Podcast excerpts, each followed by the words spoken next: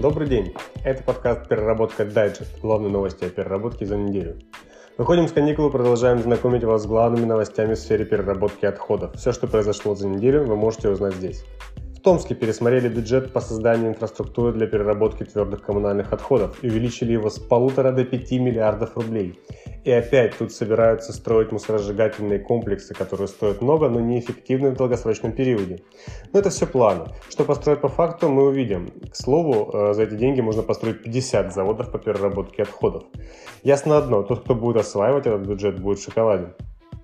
Выявилась интересная проблема в рамках реализации экологических проектов. Это банальная нехватка мусорных контейнеров. Для раздельного сбора отходов необходимо 420 тысяч контейнеров стоимостью 5,2 миллиарда.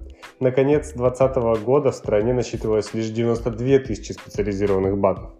Но проблема, конечно, еще долго не стоит насущной, потому что по данным российского экологического оператора, раздельный сбор практикует только четверть населения. И то, на мой взгляд, это очень оптимистичные цифры для регионов. Денис Буцаев прокомментировал э, запрет на производство трудноперерабатываемой упаковки. Он говорит, что новый подход к формированию ставок экологического сбора должен носить стимулирующий характер, так как на сегодняшний день подход к экосбору не системный. В настоящее время из 61 миллиона тонн отходов 30 только упаковка, и с каждым годом ее становится больше. Во всем мире принято считать, что помимо сервисных функций, упаковка несет в себе функции маркетинга, которые являются беспристрастным стимулом для того, чтобы совершенствовать упаковку.